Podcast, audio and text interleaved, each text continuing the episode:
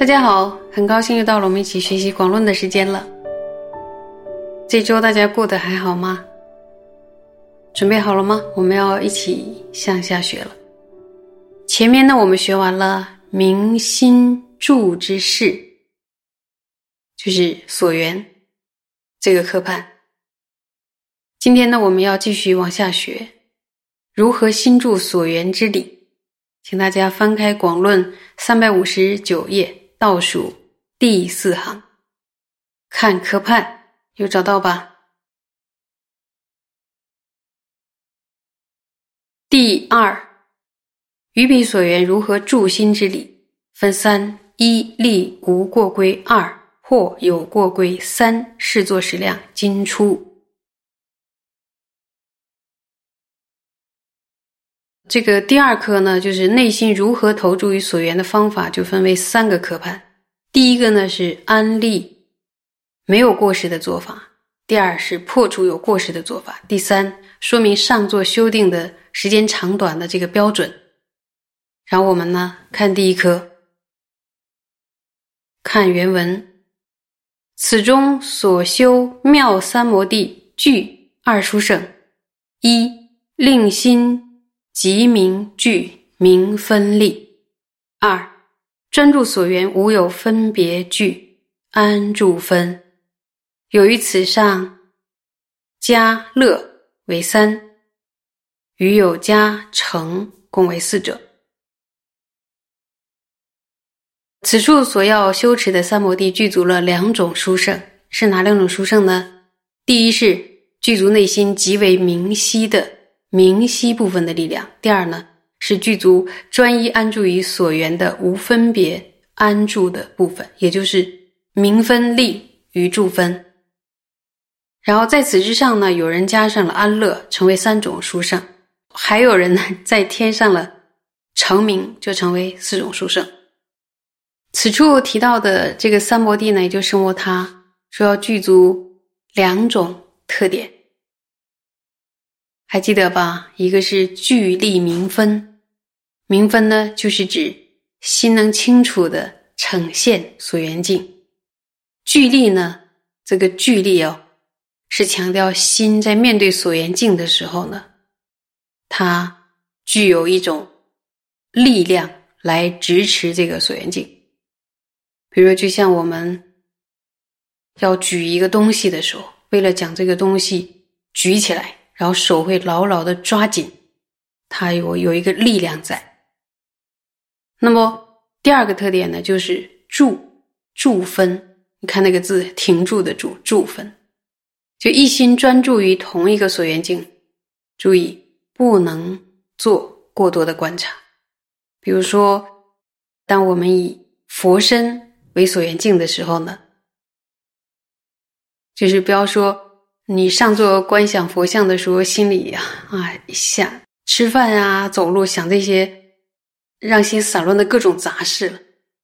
不要说这种事不能圆，就连慈悲啊、出离心啊，还有很多善法想满都不能思维，就是应该专注的，设法专注的，在自己设定的所缘上，然后让我们的心能够谨系所缘。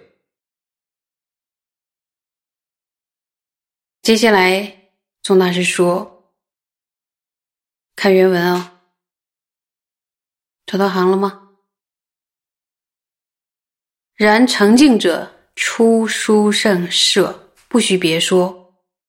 具事业相喜乐之受，是此所修定果。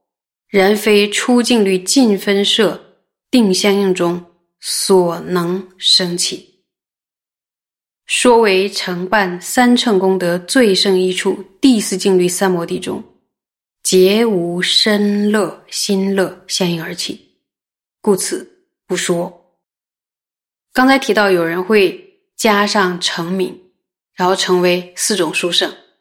然而成名呢，已经包含在第一种殊胜当中了，也就是包含在名分利当中。如果具足名分利的话呢，就一定具足。成名，所以是不需要另外提出来成名这个殊胜。然后还有一个是具有舒适感受形象的这个喜乐。此处所修持这个定的果当中呢，会出现一种说具有着舒适感受形象的喜乐，但是这种喜乐不会与第一境律尽分定所含摄的定相应而升起。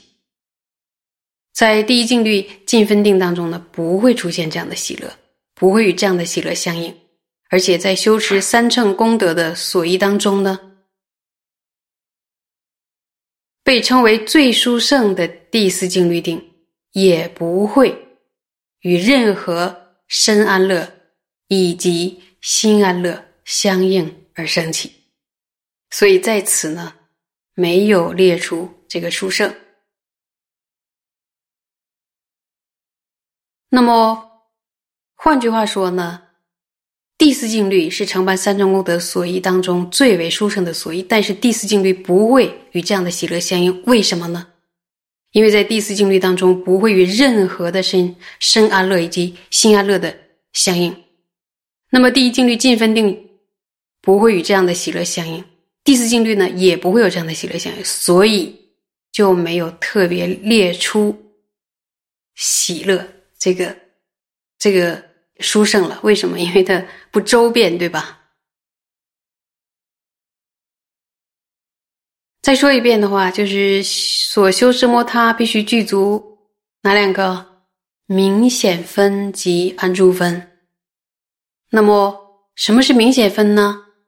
不只是心把境看得很清楚，而且要把境怎么样？要抓得紧紧的。就是整个人非常的振作，非常的有精神。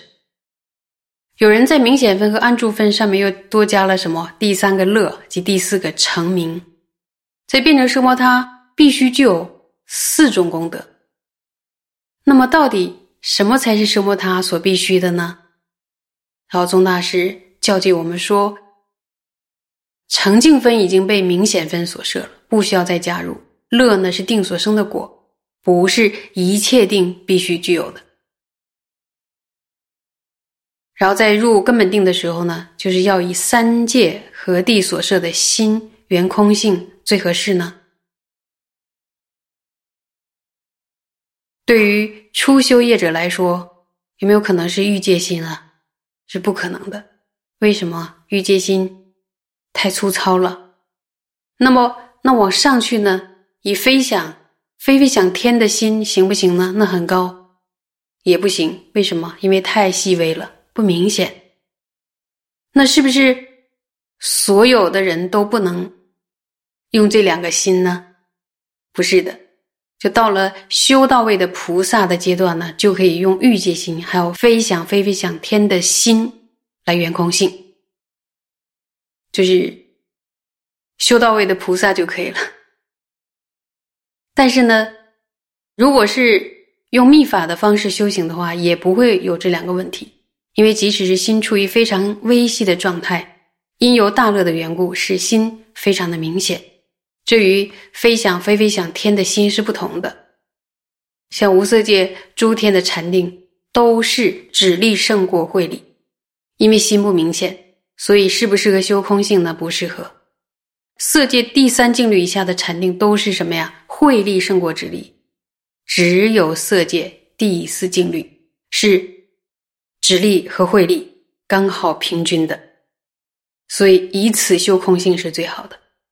然后色界第四境律相应的受中呢，没有说到乐受，所以呢，乐不是妙三摩地所必须具有的。那么就说我们。可以再探讨一下何谓澄净。首先呢，这里边的澄净呢，可以从心和境的两种层面来探讨。这个在略略论中有讲，当心完全安住在所缘境时，心的状态就是极为澄净。这个大家可以想象，就是说，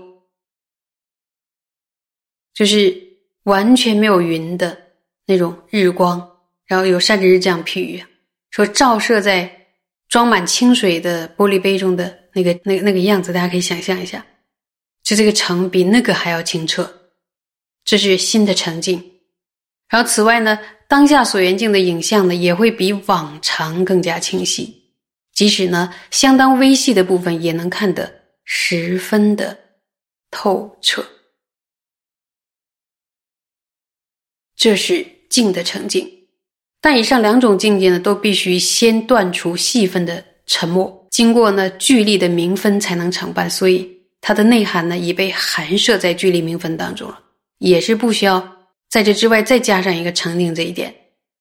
那至于安乐呢，就像前面讲过的，这个具有舒适形象的这种喜乐的感受，在此呢，就是指身和心两种的喜乐。然后虽然呢，这也是修学三摩地的果，也是可能是我们很想要得到的，就是身心清安嘛。但是呢，不能因此就认定是三摩地的特点，因为呢，不是所有的三摩地都具有注意都具有安乐的特质。刚才举过什么呀？比如说第一境律尽分相应的受是什么？是舍受，而非乐受哦。另外，在第四境律根本定相应的受也不是乐受，所以安乐并非三摩地所必备的特点。修习三摩地的时候呢？实际上也会遇到相当多的阻碍，例如在修学期间，内心升起贪嗔呐、烦恼，这都会障碍三摩地的升起。但是这个地方为什么要特别强调沉默与调举呢？就是如同前面所说的，三摩地要具足聚力明分和住分的两种特点，而这两者的唯品是什么呀？就是沉默及调举，在后面我们会学到，所以在众多的阻碍中呢，就是障碍这两个的要特别强调的沉调二者，原因就在此。